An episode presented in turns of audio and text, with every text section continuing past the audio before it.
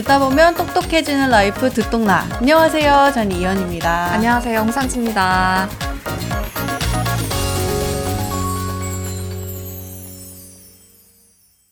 홍기 저 혹시 네. no code라는 말 들어본 적 있어요? 음, no code? 코드가 없는 건가? 그치, 선이 없다. 네. 무선이다, 블루투스다. 네. 그런 게 아니고요. 그런 거예요? 아니요, 아니요. 저, 저를 우롱하시는 건가요, 지금? 미안합니다. 네. 그런 게 아니라 왜 그 코딩을 할 줄 모르는 사람들도 원하는 앱이나 서비스 같은 걸 만들 수 있는 도구? 음. 그런 게 많이 나온다는 뉴스를 어. 봤어요. 그러면 내가 막 코딩을 막 직접 하지 않아도 그냥 요거를 사서 내가 대입을 하면은 굳이 개발자가 없어도 할 수 있는. 어, 그렇죠. 우리 같이 음. 코딩을 모르는 사람도 원하는 서비스를 만들 수 있다. 뭐 예를 들어서 듣똑라에서 no code 키워드 서비스로 뭘 만든다 하면 네. 키워드를 뭐 AI, 홍상지, 이현 이런 걸 넣어서 이 유튜브 thumbnail용 제목을 뽑는다든지 오, 네. 이런 서비스를 만들 수 있다는 거죠, 우리가. 그래서 음. 이런 걸 다 AI가 또 해준다고 하더라고요.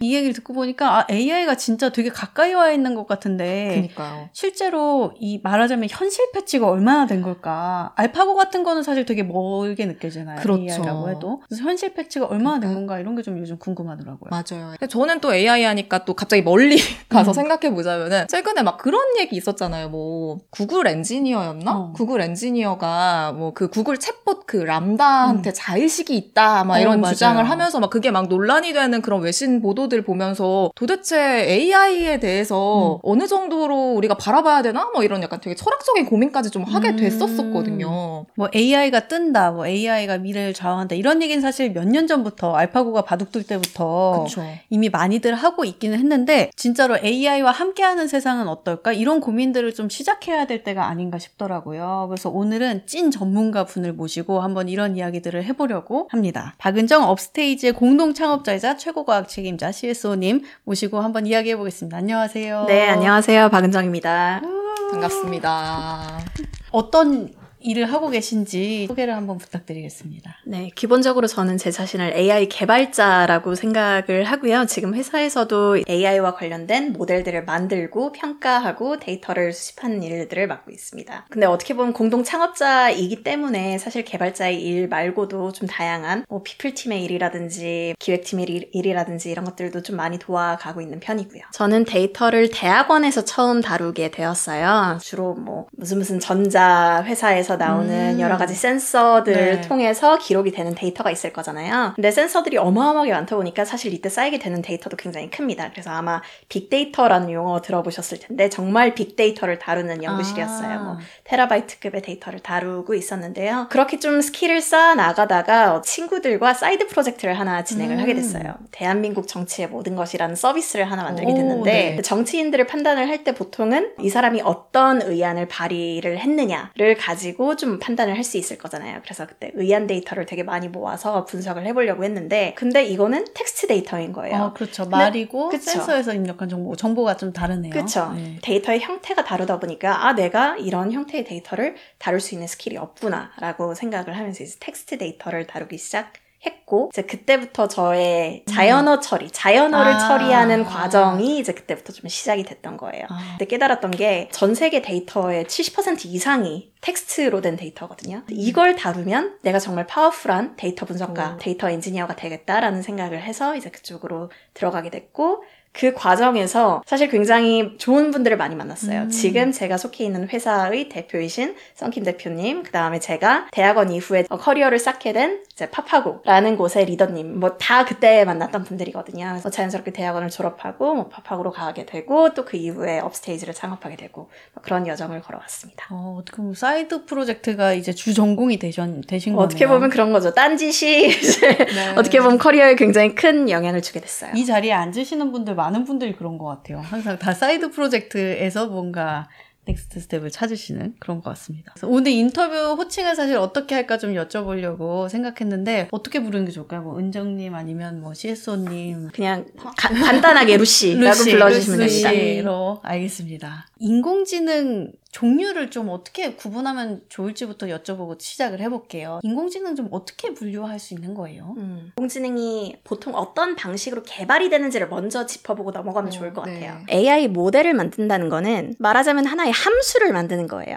함수는 입력이 있고 출력이 있잖아요. 그렇죠. 네. 그리고 그 출력이 잘 됐는지를 평가를 하는 게 굉장히 중요합니다. 이게 그냥 인공지능의 전체예요. 음. 어. 입력단에 뭘 넣느냐에 따라서 좀 구분을 달리할 수도 있고 출력단에서 뭐가 나오는지에 아. 따라서 구분이 또 달라질 수도 있고 가운데 알고리즘 함수에서 뭘 하는지에 따라서 달라질 수 있어요. 저는 입력단에 포커스해서 조금 더 말씀을 드려보면 만약에 이미지가 들어간다. 그럼 음. computer vision이라고 불러요. vision을 컴퓨터한테 가르친다라고 해서 computer vision. NLP는 텍스트가 들어가기 때문에 이제 NLP예요. 자연어 자연어를 어떻게 네. 처리할 네. 거냐. 아. 뭐 이런 방식으로 나눌 수 있고 저희 회사에서는 그래서 보통 이미지를 다루는 computer vision, 텍스트를 다루는 자연어 처리, 사용자들의 click stream을 다루는 추천 시스템, 그다음에 이 모든 게 조금 더 원활하게 개발될 수 있게 하는 AI Ops 이렇게 네 가지 분야 정도로 구분을 해서 나누고 있습니다. AI Ops는 어떤 거예요? AI의 operation, 운영을 어떻게 하면 더 잘할 수 있는가에 대한 분야예요. 서버 요청이 굉장히 많을 때 서버를 굉장히 빠르게 늘린다든가 이제 모델을 개발하는 것 외의 가장 큰 시스템을 만드는 거라고 보시면 돼요. 자연어 처리 이쪽을 좀 더 이제 전공으로 하고 계시잖아요. 좀 더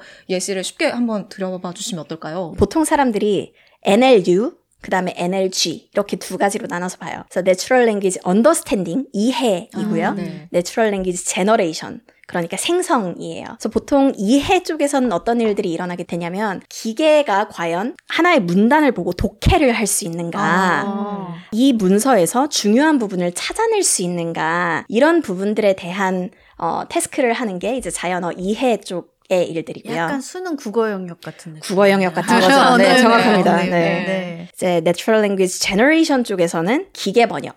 혹은 대화 시스템 뭐 이런 음. 것들이 주로 개발이 되는 거라고 보시면 될 것 같아요. 음. 네이버에 계실 때 그 파파고의 높임말 번역 그 개발에 참여하셨다고 들었는데 사실은 이 높임말이라는 게 우리나라 이 한국어에 또 굉장히 또 특수한 부분이기도 그렇죠. 하잖아요. 그런데 또 되게 까다로운 부분이 있었을 것 같거든요. 그 높임말을 어떻게 잘 처리할지에 대해서는 네. 한국어를 쓰는 사람들만 고민을 해요. 우리가 풀어야 그렇죠. 되는 문제인 거죠. 그렇죠, 그렇죠. 네. 되게 어려운 포인트 중에 하나가 뭐냐면 높임말, 낮춤말 이렇게 딱 이분법적으로 나눌 수가 없어요. 생각을 해보면 어서 오세요, 어서 오십시오, 어서 그렇죠. 오게나, 어서 와, 뭐 정말 그렇죠. 다양한 표현들이 있을 수 있잖아요. 그것들을 어떻게 기계한테 명확하게 모호함 없이 음. 가르쳐 줄 수 있을 거냐 굉장히 어려운 풀어야 되는 태스크 중에 하나라고 보시면 됩니다. 아. 기계 번역기를 돌릴 때 저희가 보통 문단 단위로 입력을 하더라도 번역기는 문장 단위로 번역이 될 때가 되게 마, 많이 있거든요. 네.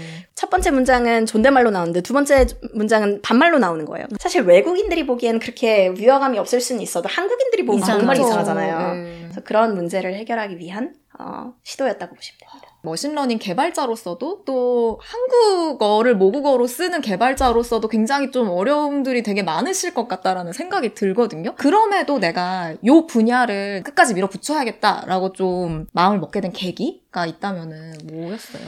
계기랄 게 사실 솔직히 말하자면 딱히는 없었어요. 제가 AI를 해야겠다라고 생각을 하기보다는 저는 그냥 그 자리에 있었고 네. AI라는 기술이 점점 커지면서 점점 더 많은 사람들이 AI 기, 그 분야에 들어오게 되었고 이제 저도 그 흐름에 좀 들어오게 된 거라고 생각을 하는데 제가 AI 분야에 대해서 되게 매력을 느끼는 부분 중에 하나는 그러니까 우리가 기계한테 뭔가를 하나하나 다 가르칠 필요가 없어요. 그러니까 AI 이전에 개발자들이 보통 하던 일 일들을 생각을 해보면 기계한테 A를 해, B를 해, B를 한다면 C를 해. 이런 규칙을 일일이 하나하나 다 가르쳐 줘야 되거든요. 음. 근데 AI는 뭐냐면 너는 이 태스크를 할 거야. 이 태스크를 할 때 입력으로는 이게 일반적으로 주어졌고 출력으로는 이게 주어졌는데 A라는 출력을 내는 경우에는 90점을 맞았어. B라는 출력을 내는 경우에는 80점을 맞았어. 너는 100점을 맞는 게 목표야. 라고 어. 얘기를 하고 그냥 기계한테 데이터를 다 던져주는 거예요. 그러면 기계가 알아서 규칙들을 찾아내고 패턴을 뽑아서 이제 모델이 학습이 되는 거거든요. 음. 그러면 이제 한 땀 한 땀 모든 것들을 다 프로그래밍을 할 필요가 없어지는 거죠. 음. 그리고 인간은 그 한 땀 한 땀 그 만들어 나가는데 한계가 있을 수밖에 없거든요. 근데 기계는 그거를 훨씬 더 효율적으로 빠르게 찾을 수 있기 때문에 굉장히 프로미싱한 영역이라고 봤습니다. 친구들끼리 흔히 하는 얘기는 진짜 가장 게으른 사람들이 AI 개발자다. 아, 개발자 중에? 네, 개발자 중에.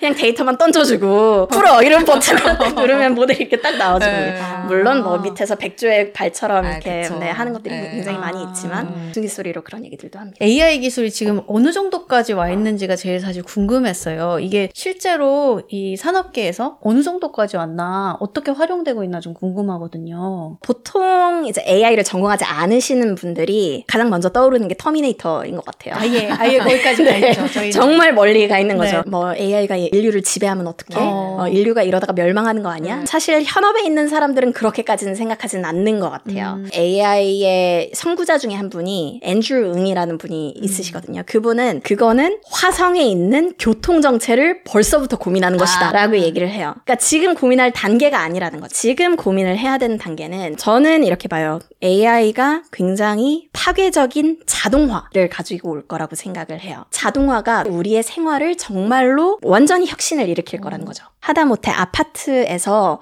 안내 방송 같은 거 할때 네, 네. 아마 아, 그 친구 좀 어색해졌어요. 아, 왜요? 그게 이제 저희 그 관리사무소 소장님이 어, 아니라 관리사무소에서 알려드립니다. 아, 뭐 AI 식이에요. 목소리로 이야기. AI 조합한 아, 느낌으로 진짜? 얘기하더라고요. 맞습니다. TTS라고 얘기하는 text to speech라고 얘기를 하거든요. 그 기술이 어떻게 보면 들어간 거라고 봐주시면 될 것 같고요. 음. 방송 같은 데서도 이제는 AI 앵커, 아, 그 자율주행 같은 것들은 말할 것도 없고요. 이제 집안에 smart speaker 찾기도 너무너무 쉬워졌잖아요. 그렇죠. 그렇게 조금씩 침투를 해오고 있고 비즈니스 세계에서도 마찬가지예요. 제가 지금 있는 업스테이지 같은 경우에도 B2B로 AI 모델들을 이제 팔게 되는데 예를 들자면 예전에 이제 저희가 보험사에다가 보험 증명서 같은 거를 제출을 하고 보험금 청구를 하잖아요. 네. 그러면 그 사진에 있는 글자들을 대부분 사람들이 입력을 했어요. 이제 기계를 통해서 완전히 자동화를 시켜버리는 음. 거죠.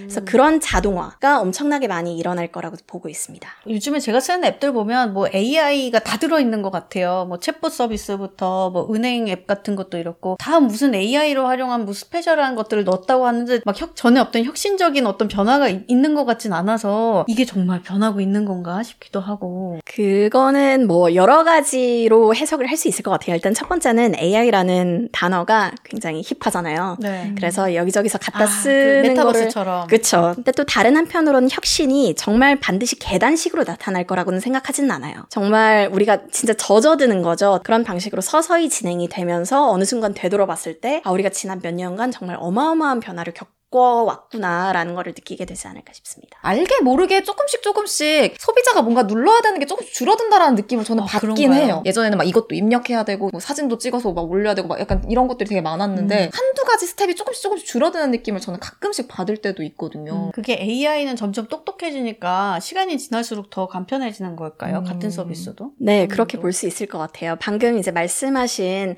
단계들이 하나씩 줄어든다라고 하는 거는 또 서비스 입장에서는 그 단계 단계들에서 우리가 누르는 액션 하나하나가 또 데이터로 활용이 돼서 그 부분을 자동화시킬 수 있는 재료가 된다든지 하는 식으로 갈 수 있는 거거든요. 그럼 AI가 더 똑똑해지게 하려면은 어떤 과정들이 더 들어가야 되는 거예요? 데이터가 더 많아지면 똑똑해지나요? 단순히 데이터가 많아진다고 해서 똑똑해지지는 않아요. machine learning에도 두 가지 패러다임이 있는데 첫 번째는 그냥 데이터를 있는 그대로 부어 넣는 거고요. 그걸 unsupervised learning이라고 합니다. 다른 한쪽은 supervised learning이라고 해서 특정한 데이터 에 레이블을 달아줘요. 질문들에 대해서 이 질문은 좋은 거야? 나쁜 거야? 라고 누군가가 표시를 해준다면 모델을 더 개선시키는 아. 패러다임이 또 하나 있습니다. 이게 90점짜리다라고 판단하는 기준은 결국 정답이 있을 때 그렇게 얘기를 할 수 있는 거잖아요. 그래서 음. 정답을 하나 세워두고 그 정답과 얼마나 가까워진 어, 아웃풋을 생성을 해내는가. 를 가지고 평가를 하는 겁니다. 뭔가 되게 음. 스카이캐슬의 김주영 쌤 같은 존재가 어, 개발자 어, 같다는 느낌도 들어요. 그렇지. AI를 다른 용어로 얘기를 하면 machine learning이라고 얘기를 하기도 하는데 기계가 배운다라는 거거든요. 음. 그리고 우리는 트레이닝을 시킨다고 해요. 음. 학습을 시키, 시키, 훈련을 시킨다. 그러면 훌륭한 개발자다면 약간 김주영 선생님급 그런 그런 느낌인 거군요. 개발자 네, 뭐. 중에는. 네, 네. 아, 그러면 뭐 한 몇 년 내로 어떤 변화가 올 것 같다. 좀 이런 청사진도 있으세요? 아, 너무 어려운 질문. 되게 어렵죠. 그걸 제가 알았으면 뭐 네. 주식도 뭘 사야 되는지 알고 뭐 그럴 텐데 아까 전에 이제 말씀드린 자동화 외에 실제로 자동 완성 같은 게 엄청나게 많이 발전을 했어요. 완성. 네. 이제 예전에 자동 완성 툴들은 내가 치고 있는 단어를 일부분 완성하는 정도에 그쳤었거든요. 근데 최근에 이제 GitHub Copilot이라는 서비스가 나왔어요. 음. 단어 하나를 입력을 하면 문단 하나를 완성을 설명을 해줘요. 이름이 입력이 되면 그 이름을 변환하는 함수를 만들어줘. 라고 이렇게 딱 입력을 하면 진짜 네. 그 함수를 만들어줘요. 왜냐면 어. 어마어마하게 많은 코드가 들어갔기 때문에 그냥 그 코드 중에서 되게 중요한 패턴들을 이 모델이 학습을 해서 그 다음에 뭐가 나올지를 어느 정도 조합을 해낼 수 있는 거죠. AI 개발자가 AI로 만들어진 느낌이네요. 어떻게 보면 그럴 수 있어요. 음. 그 얼마 전에 되게 재밌는 게 구글에서도 사내에서 비슷한 모델을 하나 만들어서 내부에 배포를 했대요. 구글 내에서 이미 만들어지고 있는 코드의 한 3% 정도가 그렇게 기계가 추천해준 코드로 발생이 되는 거라고 하더라고요. 아, 구글에서 서비스를 만들 때 활용하는 코드들이요. 그렇죠. 예전엔 어. 0%였고 이제 3%라면 앞으로는 몇, 몇 퍼센트가 될까? 언제 20%가 되고 언제 80%가 될까가 음. 굉장히 중요한 관전 포인트가 될 수 있을 것 같아요. 예를 들어서 예전에 자동완성이라고 하면 그냥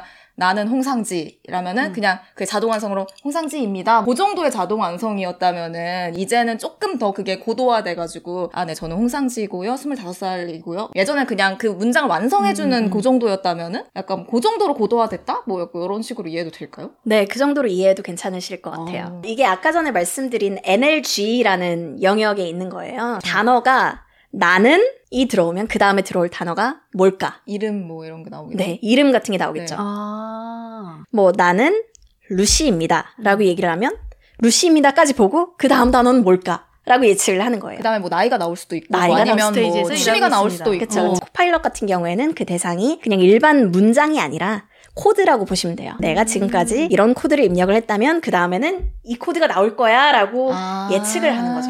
진짜 그 근데 그 코파일럿을 개발자분들도 많이 활용을 하세요? 주변에서는 꽤 많이 활용을 하고요. 이러다가 우리 직업 잃는 거 아니야라고 어, 좀 농담삼아 얘기를 하기도 할 정도입니다. 아직까지는 좀 보조 도구에 음... 가깝다고 보시면 됩니다. 근데 그게 약간 혁신적이라고 언급되는 이유를 한 번 더 짚어주자면 어떤 부분일까요? 수필을 네. 하나 네. 쓰려고 하는데 이제는 내가 한 다섯 단어 입력을 하면 페이지 전체를 기계가 채워줄 수 있다.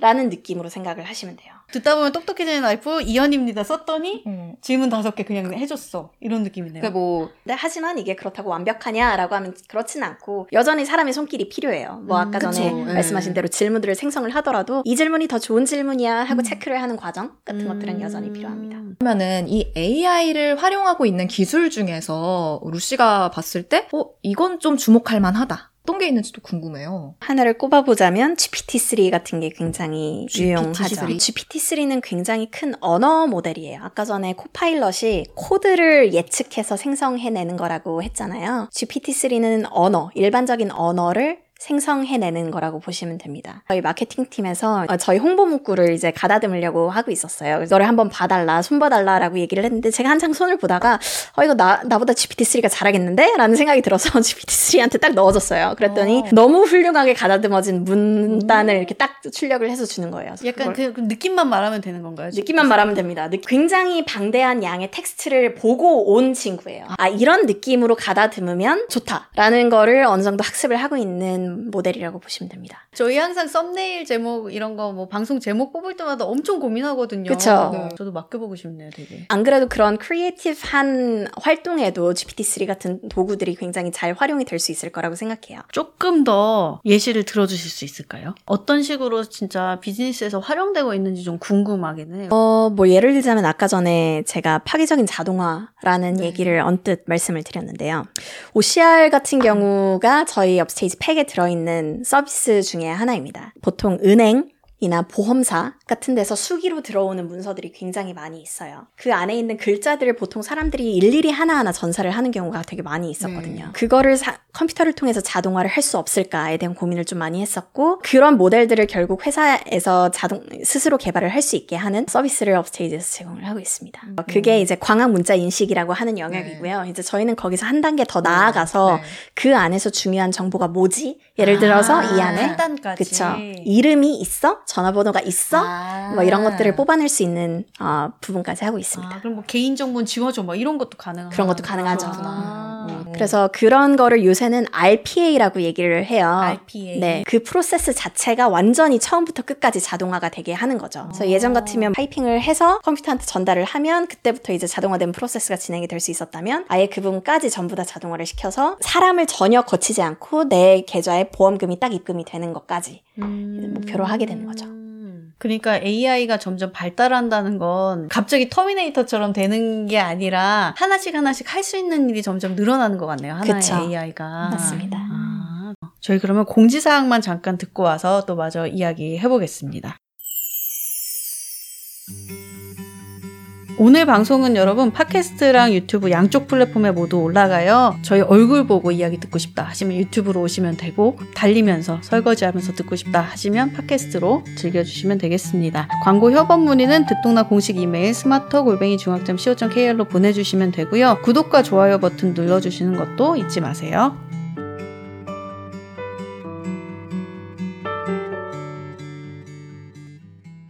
네, 지금 여러분은 듣동나의 홍상지 이현 기자, 그리고 업스테이지 CSO 박은정 AI 개발자님과 함께 AI에 대해서 여러 가지 이야기 듣고 계십니다. 지난해죠. 지난해에 어, 업스테이지를 김성훈 대표와 이활석 CTO와 시작을 하신 거잖아요. 네이버 같이 정말 큰 어떤 빅테크에 있다가 창업을 해야겠다고 생각하게 된 그 계기도 궁금하거든요. 음, 저희가 네이버 내부에 있을 때 굉장히 AI에 대한 가능성을 많이 본 것 같아요. 아, 공동 창업자 세 분이 다 네이버 출신이신 건가요? 아, 네, 공교롭게도 아, 그렇습니다. 네. 네. 그래서 네이버 내에 있을 때 아, AI가 정말 많은 사람들의 손에 쥐어 이어지면 지금 우리가 하고 있는 것보다 훨씬 더 큰 임팩트를 낼 수 있겠다라는 생각을 하게 됐고 저희는 Making AI Beneficial이라는 비전을 가지고 있는데 AI를 사람들에게 조금 더 유용하게 만들어 보겠다라고 하는 거죠. 사실 AI 기술은 대단한 임팩트를 줄 수 있는 가능성을 좀 보여주고 있어요. 근데 이게 정말 많은 사람들에게 아직 보급이 되지 않은 상황인 것 같아요. PC가 처음에 생기고 나서 그게 모든 사람들의 손에 들어가기까지의 시간이 있었잖아요. 그 과정에서 굉장히 큰 역할을 했던 회사들이 마이크로소프트 같은 네. 회사라고 생각을 하는데 PC를 보급했던 마이크로소프트처럼 AI를 보급하는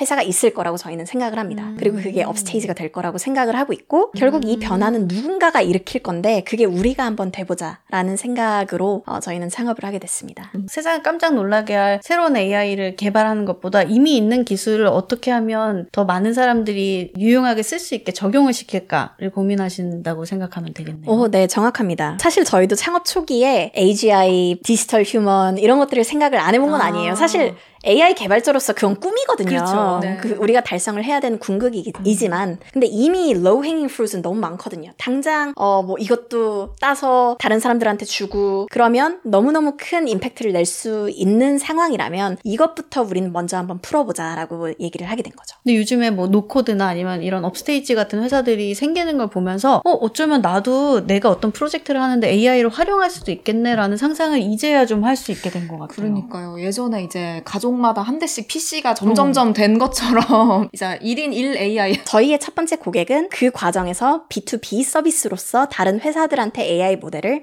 공급을 하는 역할을 하는 거라고 보시면 됩니다.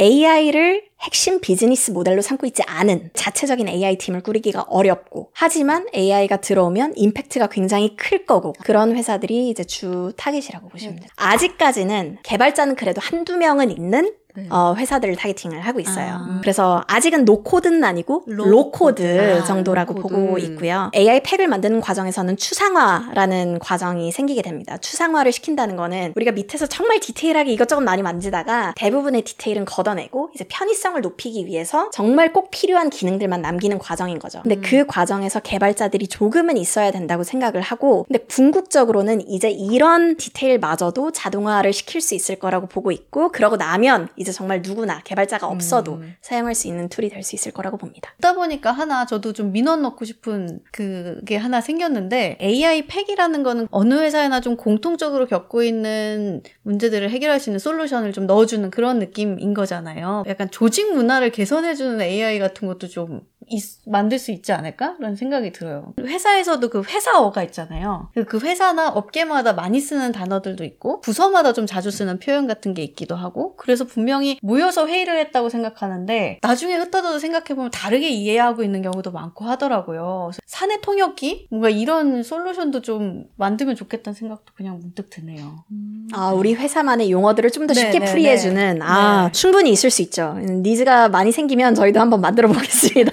방금 말씀하신 용어 풀이가 아니더라도 네. 실제로 우리 회사 내부에 있는 데이터를 이용해서 AI 모델을 만들고자 하는 needs가 굉장히 많고 어, 업스테이지의 솔루션도 결국에는 이제 그것을 targeting한 거라고 보시면 돼요. general한 모델을 배포를 하다 보니까 우리 회사에 맞는 모델이 아닌 거죠. 만약에 그 모델을 가, 우리 회사에 가지고 들어와서 우리 회사의 데이터로 다시 한번 학습을 해서 배포를 할 수 있다면 우리 회사의 최적인 모델이 나오게 되는 거죠. 그걸 목표로 하는 게 업스테이지 AI 팩입니다. AI 팩을 만드는 회사는 어떻게 일하는지도 좀 궁금해요. 업무 AI로 활용하기도 하세요? 활용을 하고 있습니다. 아, 그래요? 뭐 개밥 먹기. 네. 내 스스로 개밥을 만들어서 먹어보는 게 되게 중요하다. 아, 개밥을 팔려면? 네. 아. 내 스스로 수- 네네네. 수요자가 돼야 되는 거고 그래서 저희 내부적으로도 뭐 아까 전에 말씀드린 OCR 같은 product를 만들면 그거를 슬랙이라는 저희 메신저에다 연결을 해서 실제로 모든 멤버들이 테스트를 해볼 수 있게 환경을 만들어 두었고요. 저희 내부에서는 통합 검색 엔진이 있어요. 뭐 저희 같은 경우에는 슬랙도 쓰고 노션도 쓰고 구글 드라이브도 쓰고 정말 다양한 곳에 문서들이 흩뿌려져 있는데요. 보통은 이제 그 각각에 들어가서 검색을 해봐야 되잖아요. 네. 내가 원하는 네. 자료를 찾으려면 통합 검색 엔진을 만들어서 검색을 하면 뭐 어디에 있든 간에 내가 원하는 정보를 찾을 수 있게 하는 앱들도 내부에서 가지고 있습니다. 저희도 세 개 다 쓰잖아요. 노션이랑. 다 이제 각각 들어가가지고 어, 각각 들어가서 검색하고. 업스테이지 팩 쓰시면 됩니다. 아, 그, 아. 그럴 수 있겠네요. 그럴 수 있겠네요. 저는 그것도 여쭤보고 싶어요. AI 시대가 되면 그럼 나는 어떤 사람이 돼야 되지? 어떤 일을 해야 되지라는 고민이 들더라고요. 왜냐하면 뭐 지금이라도 코딩을 배워라라고 하실 수도 있지만 뭐 아주 음. 전문가가 되기는 조금 늦기도 했잖아요. AI가 이거는 월등히 잘할 수 있는 분야도 있잖아요. 인간보다. 그럼 인간 도대체 뭘 해야 되냐? 음, AI가 어. 그러면 하지 못하는 거? 좀 어려워하는 거 도대체 뭔지 그런 것도 저는 궁금하거든요. 그런 부분에서 저는 항상 하는 얘기가 computational literacy를 우리가 가지고 있어야 된다라고 얘기를 해요. 컴퓨터가 뭘 잘하고 뭘 못하는지 이해를 해야 된다는 거예요. 아. AI까지 갈 필요도 없어요. 컴퓨터가 뭘 잘하는지 생각을 해보면 계산이 어마어마하게 빠르잖아요. 그렇죠. 계산. 잘하죠. 잠안 자고 24/7 일하잖아요. 그렇죠. 그 다음에 저장을 엄청 기억 잘해. 잘하죠. 기억을 그렇죠. 너무너무 그건 잘해요. 우리가 절대 못하잖아. 그렇지, 그렇지. 네. 그런 특성을 가지고 있는 직업에 뛰어든다는 거는 컴퓨터와 경쟁을 하겠다는 의미입니다. 아, 네. 그럼 컴퓨터가 잘 못하는 건 뭐냐? 이제 그런 생각들을 하면서 어, 나의 커리어를 쌓아 나가면 되지 않을까 싶습니다. 근데 막 얼마 전에 막 AI가 음. 그림 그려가지고 상도 타고 막 이러니까 그러니까 감성까지 이제 건드리고 점점 있는데 슬슬 저- 어떻게 해야 되지? 뭐 컴퓨터가 네. 못하는 게 예를 들면 어떤 게 있을까요? 근데 그것도 생각을 해보시면 AI는 데이터를 입력을 받아서 그림을 생성을 해, 해내는 거기 때문에 사실 완전히 새로운 걸 창조해내기는 아직까지는 어렵거든요. 완전히 새로운 걸 창조해내는 건 아마도 인간이 될 거예요. 루시가 아까 처음에 여기 스튜디오 들어와가지고 되게 신기해했어요. 아, 진짜요? 다 팀원들이 아. 여성이네요라고 하면서 되게 신기해하시더라고요. 어, 신기했어요. 음. 왜냐면, 왜냐면 저게 평소에 보는 광경이 아니거든요. 그러니까요. 아. 그 말은 사실은 루시와 같은 개발자 중에 여성인 분이 많지 않다라는 이야기로도 저는 들리더라고요. 아직까진 절대적인 수로 따졌을 때는. 제 스스로도 굉장히 많이 생각을 해보지만 명확한 원인 한 가지가 있다기보다는 정말 많은 어, 원인들 때문에 그런 음. 것 같아요. 근데 좀 분명한 것은 그 개발자 중에 최초의 개발자라고 언급이 되는 분이 있거든요. 그분이 놀랍게도 여성이에요. 에이다 러블레이스라는 분인데 그분이 아니더라도 히든 피겨스라는 영화 혹시 보셨나요? 어, 네. 봤어요. 거기에 나오는 분들이 다 개발자예요. 근데 음. 다 여성이거든요. 그래서 어떻게 보면은 개발자, 뭐 AI 개발자라는 분야가 여성에게 그렇게 안 맞는 곳이거나 뭐 그렇지 않아요. 지금도 늦지 않았다. 지금 아, 지금도 이제 아예 역시. 업을 제가 프로그래밍을 26살 때 시작을 했습니다. 꽤 늦은 시간에 시작을 했고, 뭐 지금도 그거 가지고 밥 벌어먹고 살고 있고, 어려운 게 전혀 아니라고 저는 생각을 해요. 더 많은 어, 여성 리더들이 좀 생겨서 롤 모델이 되고, 또 더 많은 여성들이 이 필드 안에 들어오기를 좀 희망을 하고 있습니다. 제가 어릴 때만 해도 컴퓨터를 잘하는 여성은 제 주변에서 보기가 어렵긴 했거든요. 그래서 더 궁금하기도 했어요. 어떻게 호기심을 갖게 되셨는지. 나랑 동질성 높은 사람들 이 많이 하는 직업을 흔히 찾게 되잖아요. 말씀하신 대로 옆에 있는 사람들이 네. 하고 있는 것들을 조금 따라갔었던 것 아. 같아요. 근데 옆에 있는 친구가 이제 검은 화면에 흰 글씨를 입력하는 게 굉장히 멋있는 거예요. 그래서 음. 야 그거 나한테도 좀 가르쳐 줘봐 라고 하면서 이제 배우게 됐고 이제 저도 이제 찐 개발자로 거듭나는 계기가 되었던 것 같습니다. 음. 사실 뭐 저 같은 경우에는 롤 모델을 멀리서 찾지는 않았던 아. 것 같아요. 가까운 데서 항상 찾았고 내 옆에 있는 친구처럼 되고 싶다. 저 아. 선배처럼 되고 싶다 라고 항상 생각을 해왔어요. 그러니까 그런 가까운 데서 롤 모델을 만드는 게 되게 중요한 것 같아요. 그 롤 모델이 완벽하지 않을 수는 있어. 음. 근데 내가 이 부분만큼은 정말 이 사람을 롤 모델로 발전시키고 아, 싶다 아. 나를 이런 식으로 가까운 데서 롤 모델을 찾는 건 진짜 좋은 것 같아요. 사실 살아가면서 우리가 기회를 만들어갈 수도 있고 잡을 수도 있잖아요. 네. 근데 저는 대체로 잡는 편이었던 음. 것 같아요. 근데 잡는 것만으로도 커리어를 쌓아나가는데 굉장히 큰 도움이 되는 것 같더라고요. 특히 보면 너무 멀리 볼 필요도 없고 음. 내 가까이 옆, 내 옆에 있는 사람과 같이 무언가를 하는 게 어떻게 보면 커리어를 쌓아나가는 굉장히 좋은 방법 중에 하나가 아닌가라는 음. 생각도 들어요. 근데 뭐 잡았다라고 가볍게 이야기하시지만 그 선택의 순간들마다 고민은 안 되셨어요. 내가 할 수 있을까? 내가 여기 이걸 해봐도 될까? 제 성격의 문제일 수도 아, 있는데요. 저는 별로 고민을 안 했던 것 같아요. 음. 그냥 해보고 하면 하면 되는 거다라고 생각을 했던 음. 것 같아요. 음. 늘 성공을 많이 해보셔서 그럴까요? 어, 그렇다기보다는 성공을 하기 위해서는 시도를 많이 해봐야 된다고 아, 생각하는 편인 것 같아요. 시도를 해야 네. 성공도 하고, 뭐 실패도 할 수 있지만 어쨌든 성공을 하려면 시도를 해야 된다라고 생각하는 편입니다. 네, 루시가 생각하는 AI 이 뭐라고 정의를 내리세요? 거창한 게 아니다. 그냥 함수다. 함수다. 네. 되게 또 별거 아닌 것 같. 기도 하네요. 네, 별거 아닙니다. AI 개발자가 계속 필요하다 이런 얘기 많이 하잖아요. AI 개발자 일의 매력? 음. 포인트 음. 같은 걸 이야기해 주신다면 뭐가 있을까요? 개발이라는 게 어, 컴퓨터랑 대화를 하는 거잖아요. 아. 그래서 사람과 대화하는 거랑은 약간 달라요. 사람들은 좀 꾸미기도 하고 네. 때로는 거짓말도 하, 는데 컴퓨터는 굉장히 솔직하거든요. 너 이상한 거 입력했어 라고 바로바로 바로 알려줘요. 둘 중에 하나가 틀렸다면 그건 무조건 나야 아~ 라고 생각을 하게 하는 면이 있어서 커뮤니케이션이 좀 편한 면이 있어요. AI 개발자는 어쨌든 컴퓨터한테 지시를 한 땀 한 땀 마이크로 매니징 하면서 내리는 업무는 아닙니다. 컴퓨터한테 이렇게 하면 너는 이 태스크를 잘 완수할 수 있어 라고 알려주는 조언자라고 해야 될까요? 좋은 선배 같은 느낌이네요. 네, 좋은 선배 같은 느낌. 그래서 어떻게 보면 기존에 한 땀 한 땀 이제 만들어야 했던 때에 비해서는 노동 집약적이지 않다. 이제 조금 더 창의적이어야 한다고 해야 되나? 그러니까 기술 자체보다도 어떻게 하면 더 잘 가르쳐 줄 수 있을지에 대한 방법들을 고민을 해야 되는 음. 입장입니다.